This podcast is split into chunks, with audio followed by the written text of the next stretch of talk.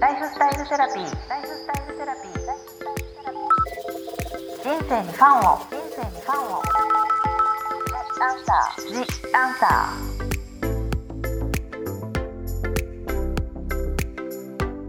こんばんはワニブックス書籍編集長の青柳ゆきです私青柳ゆきがさまざまなスペシャリストと一緒に皆さんからいただいたご質問やお悩みに答えていくライフスタイルセラピー The Answer 今回のゲストはフォローするだけ美容と呼ばれモデルや女優さんからの信頼も厚い皮膚科医の小林智子先生をお招きしました。小林先生よろしくお願いいたします。よろしくお願いします。でも先生小林先生という小バトも。小バトモ先小バトも先生。っていうかなんかいいですよね、そういう風に言わせていただきます。で今回は4月に発売したお薬朝ごはんワニブックスからの編集を担当した編集担当の吉本美里さんと一緒に3人でお話しさせていただきたいと思います。吉本さんよろしくお願いします。お願いします。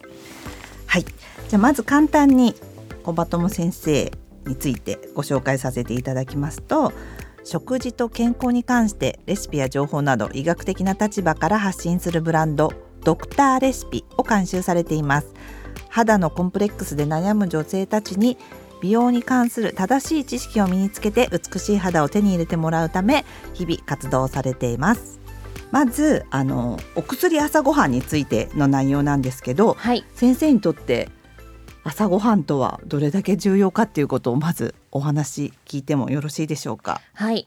あの私この本のはいお話をいただくまで正直、はいその朝ごはんに対して、まうんあその無意識に気をつけていたっていうのはあるんですけれども、その重要性みたいなことって正直この本によって再認識したという感じなんですよね。先生お肌めちゃくちゃ綺麗ですもんね。ありがとうございます。うん。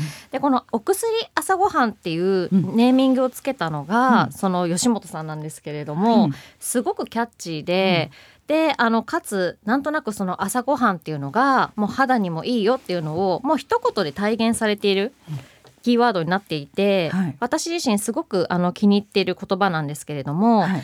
あの朝ごはんって結構その人によっては食べない人とか、そうですね。抜いてるっていう人い結構ね。多いと思うんですけれども、はい。朝ごはんこそがですねその一日の、まあ、生活のリズムをこう整えるために重要な役割を果たしてるんですね。うんで私あの糖化って言って、はいあの肌のエイジングの、まあ、一つの原因である糖化っていうのがあるんですけれども、はいまあ、そちらの研究において、はいその朝ごはんの重要性っていうのはもうそのエビデンスベースでも分かっていて糖化糖に糖そうですそうです砂糖の糖にバケルで糖化そうでよね。ですすそうです。はい。で要はですね朝ごはんを抜いている人っていうのは、いその糖化ストレスをより起こしやすいっていうようなことも言われていてで、まあ、その栄養素の面だけではなくって、はいまあ、その老化の面はい。でも朝ごはんを取るっていうことが重要っていうことが分かってるんですね。その抜いてる人はちょっと糖化しやすい体がかになるようなことがもう言われているってことってことですか？はい、あの要は糖化っていうのは、はいまあ、その体の中で余った糖がですね、はい。まあ、タンパク質と結合して、うんでそれによって老化物質を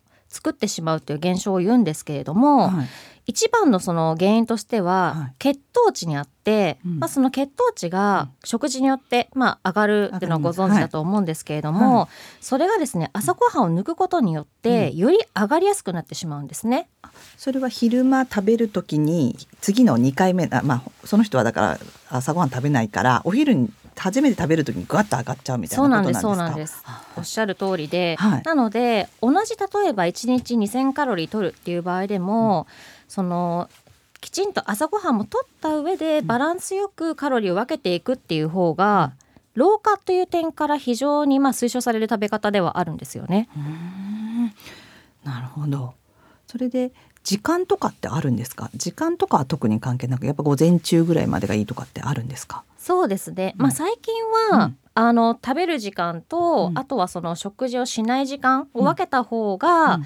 まああのいろんなホルモンとかの点からも、うんまあ、いいっていうような考え方も一つはあるんですけども、はい。まあ、正直その人のそのライフスタイルってかなり個人差はありますので、はい。まあ、厳密に何時じゃないといけないっていうようなことはないんですけれども、はい。ただやはりこう朝起きた時に、まあ、そのリズムを作るっていう意味で朝ごはんをしっかり食べるということが特に大事かなと思います。え。ー先生その吉本さんが朝ごはんでご飯で、はいやっぱ先生の肌見てたりいろいろ見て企画オファーした感じで、そうですね、うん。あのとにかく、うん。私こんなに肌が綺麗な人を、うん。あの本当見たことがなくて 確かに。大げさですいやいやいや本当ですよ、まあ顔つきもお美しいんだけれどもっていうね。そうなんですそれで、うん。あのー先生何食べてるんですかっていうのをまず聞いてみたかったんですよね、うんうん。それでまあこう話を深掘りしてると、うん。いや先生それ朝ごはんに秘密があるんじゃないですかっていうことで、うん。まあ、本に至ったんですけれども、それでお薬朝ごはんというキャッチーなネーミングに、はい。でもね本当に先生のこの本もう余すところなく全て詰まっててその専門的な知識から、まあ、レシピからですけど、うん先生のこう朝ごはんってじゃあもともとそこで重要性を再認識されてたっておっしゃるんですけどやっぱりちゃんと朝ごはんは食べれてたりなんか気をつけてたりされてたってことなんですか？そうですね、うん。あの特に意識してたわけではないんですけども、朝ごはんに例えば、うん。タンパク質は、まあ、意識しなくても、卵だったりだとか、スモークサーモンといったようなものを、まあ、取るようにはしていましたね。やっぱりタンパク質はもう絶対ですよね。そうですね、うんはい。えじゃあその先生のその朝ごはんで、まあ、今聞いてる方になんとなく絶対必要な栄養素というか簡単にその今タンパク質っておっしゃったけど、うん先生はなんとなくタンパク質を卵とかサーモンとかお魚とかで取って他にはどんなの？こう血糖値を、その上がりやすくする食品っていうのと、はい。上がりにくい食品っていうのがあって、うん。それも少し意識すると、まあ、うん。いいかなとは思っています。はい。私の場合は、はい。あの今日の朝ごはんなんですけれどあそれ聞きたかったんですよ。ちなみに今日の朝ごはんはっていう、はい。うん。今日はあのアボカドトーストだったんですね。アボカドトーはいスト、。で、うんアボカドトーストってまあその名の通り、はい。まあトートースト要はそのパンのようなものに、はい。アボカドとあと私の場合は卵を乗せることが多いんですけれども、はい。その時のパンはい。はあの大体いつもライ麦パンだったりだとかああとはあのプンパーニッケルって言ってドイツのですね、はい。あのなんか保存食みたいなこう四角いパンがあるんですけれども、うんうんそういったものを選ぶことが多いですね。普通の食パンの,、うん。の選び方でもちょっとこう血糖値をが上がりにくいようなものにしているっていうこと、はい。ことですよね。でアボカドと卵ですね。いいですね。すごい栄養が、はすごいバッチリっていう感じですもん。ね。はい、あとはなんはい。かアボカドトーストってはい。すごくなんか気分が高まるというか、見た目うん。がいいんですよ。でちょっとなんかちょっとおしゃれ感というか、こう写真撮った時にも盛れる感じっていうのもあって、なんとなくこの一日がこう気分よくスタートできるような感じがして好きなんですよね。なんかアボカドってなぜかすごい上がりますよね。そうなんですよ。アボカド食べてる自分みたいな。ありますよね。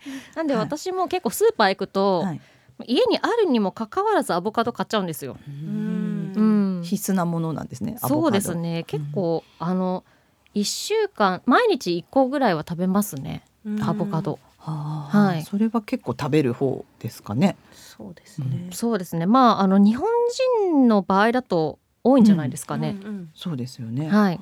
はい。で先生のその朝ごはん、ちなみに吉本さんの朝ごはんは、オートミールですおオートミール一択です。でもここにもすごい出てきますもんね。この本の中にも。オートミールの素晴らしさをちょっと教えてもらいたいんですけど、はい。なんかオートミールすごくこはい。の本の中で推奨されてますが、はい。オートミールもうん。血糖値基本的には上がりにくい食品の一つなんですけれどはい。食物繊維が多いんですね。なのでお通じにもいいですしああとは本当にいろんなアレンジができるっていうのがオートミールの良さかなと思います。はい。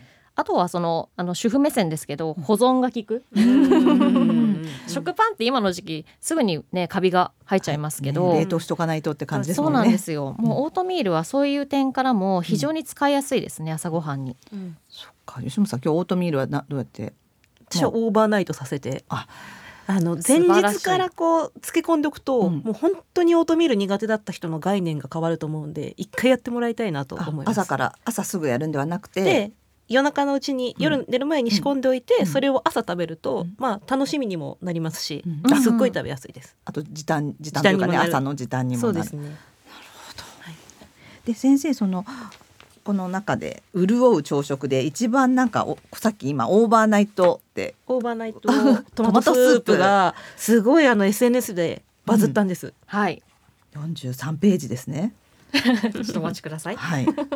先生最初これはいなんかねあの美味しくないかもって思ってたんだけど実際作ってみたらめちゃめちゃ美味しかったんですよね。そうなんですよオーバーナイトトマトスープで体の中から毛穴ケア。でそしてこれオートミール使われてますもんね。はいでトマトジュースはい。を使うんですよねうんトマトジュース、オートミール、ミックスベジタブル、ミックスビーンズ、コンソメ、粉チーズ、黒胡椒各適量。はいはいこれをもうお皿にまあボウルですね。ボウルに入れてうん。置いておくだけ、だけ。夜にね。火も通さず。そのまま。置いて。置くだけ。はい。なんで本当にズボラな方でもまあこれはできると思います、うん。すごいこれ置いておくだけなんですね。はい。そうです。それをオーバーナイトっていう風に言うんですね。そうです。一晩ここす。こすであのオートミールのレシピって、はい。今結構 YouTube とかでうん。もたくさん紹介されてるんですけども、はい。まあ、結構その甘い系のレシピだったりすることが多くって、うんはい。でこういったちょっとしょっぱい系のうん。レシピというのも、まあ、オーバーナイトトマトスープで紹介はしているんですけれども、はい。案外できるっていうのが、まあ、オートミールの一つの良さかなっていうふうにも思います。えー。これは特に毛穴トラブルにもいいようなそうですね。あのレシピということはいなんですね。やっぱりその毛穴が目立つ方っていうのは、はい。まあ、過剰な皮脂だったりだとか、うん。まあ、あとはあの紫外線ダメージでやっぱりコラーゲンだったりねそういった、まあ、繊維成分がダメージを受けてしまって、まあ、たるみ毛穴って言われるような、はいまあ、あの毛穴が目立ってしまう現象っていうのはあるんですけれども、はい。まあ、そういった皮脂を抑えるっていう意味では、うん。まあ、ビタミンですね、うん。を取っていただくことが重要でうん。でこのトマトスープはそういった、まあ、あのビタミンだったりあとは亜鉛といったものもですね、うん。まあ、豊富に含まれているので、うん。毛穴の改善に一役買うかなというふうに思います。これいいですね。今聞いてる方たちもオーバーナイトトマトスープ、はい。ひ火も入れずに一晩置いておくだけで。はいお好きだったら粉チーズとか黒胡椒を入れて、リゾット風になるってあ感じそうですね。ですねリゾットみたいな感じです。あ確かに一晩置くことでそうなるそうなんですっていうしかも全部日持ちのする材料っていうところが、確かに。トマトジュースあのパックパックと200買っておけばいいんですもんね。はいミックスビーンズとかも結構持つじゃないですか持ちますね。うんあの冷凍ですよね。冷凍でもいいので。うんうんでもこれ子供も好きそうですね本当にうんそうですね。こんなにミックスビーンズとか入ってまあ、るし、チーズが入チれば。ーズがいっぱい入れば、あれば、はい多分チーズがあればいけます。チーズチーズがあれば何でもチーズとツナととかあればいける。って、おっしゃる通りです。なるほど。他におすすめのレシピってありますか？このねあのお薬朝ごはんの中でそうですね。やっぱりその、うん。今の時期ですと、うん。紫外線が強い時期なので、うん。まああのビタミン A と呼ばれる、はい。ビタミン ACE といったようなものをまああの意識して取るっていうのが一ついいかなと思うんですけれども。ビタミン A、はい。しビタミン C ビタミン E が結構入ったものがいいっていう。あじゃあもしかして先生59ページのこのビタミン ACE サラダとはいかですか？そうです、はい。あの私がさっき一押ししていたアボカドと。はい、ビタミン E たっぷり。あとはスモークサーモン。うん。あのサーモンって、はい。まあその調理する手間が嫌だっておっしゃる方も結構いるんですけれども、スモークサーモンっていうのがそういう方にはおすすめで、もうあのそのままね盛り付けるだけなので。塩気が効いてますもんね。はい。うんうん。あのドレッシングも私あの基本使わないんですよ。あ、そうなんですね。はい。あのもう本当にオリーブオイルと、うん。あとちょっとまあ塩コショウすれば、うん。本当に美味しくいただけるので、うんうん。まあこういったものをですね活用したサラダっていうのもおすすめの朝ごはんかなと思います。こ。のビタミン E が入ってるアボカドとサーモンと卵と、あとビタミン C でブロッコリースプラウトで抗酸化と高糖化と書いてますね。はいブロッコリースーパースプラウトですね。私が好きなのは。はあ、はいそれが入ってあとまあ赤パプリカとか入れてはい、確かにこれだとなんかサーモンあるとすごく食べ応えがあってあうんアボカドがあるからサラダというよりはなんか一食のなんか丼みたいな感じですね。そうですそうです。うんやっぱりちょっとテンション上がるの大事ですよね。大事です。これも彩りかなりいいですよ。確かに白にオレンジにうん、緑のまたアボカドアボカド。最強説。アボカドがね、はい。これはもう食べる日焼け止めって言われてるってことですよね。はい。抗酸化作用のあるビタミンと、うん。それからポリフェノールとかもたくさん入る。いいでそれに先生はドレッシング使わずにもう塩コショウとちょっとオリーブオイル入れたりしてはい。出るっていうレシピってそうですねことですよね。はい、なので最近、うん。オリーブオイル結構こだわってて、うん。はい。あのーちょっとオリーブオイルでも高いのあるじゃないですか。ボトルで2 3 0 0円するようなもの、うんうんああいうのをちょっと意識して買ってまたこれ気分高めてますね。でもオリーブオイルはいいのをなんかうん。使いたいっていう感じは、なんか油？っはいはい、ていうのはってあるでその代わり先生はドレッシングを使われてないってことですもんね。そうですね。なんか最近本当に全く使わないですねドレッシング。うん。はい。じゃあもう本当にオリーブオイルと塩コショウとレモン汁ぐらいで。そうですね。それが一番シンプルでこの素材の美味しさがはい。わかる感じですかね。はい。うん。おすすめです。うん。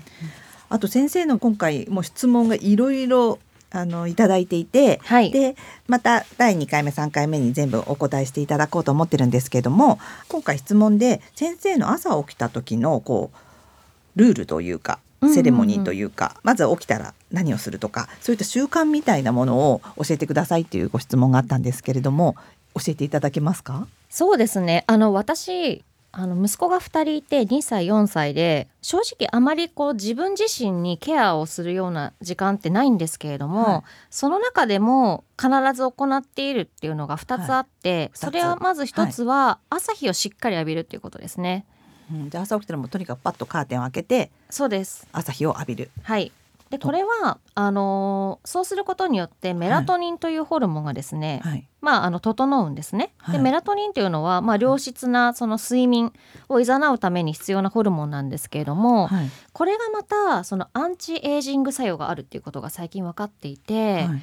であの朝日浴びるなんて本当にタダでできることなのちょっでとこうベランダ出たりとか窓開けてそうですそうです。どれぐらいい本当一二分とかちょっとこそうですね。本当にちょっとなんですけれども、あの朝日をまず浴びるっていうので、まあ、はい一日のスタートをさせて、はい。でその後に水を飲むっていうのは毎日欠かさずやってますね。うその二つだけはもう絶対はい欠かさずやってる。はい。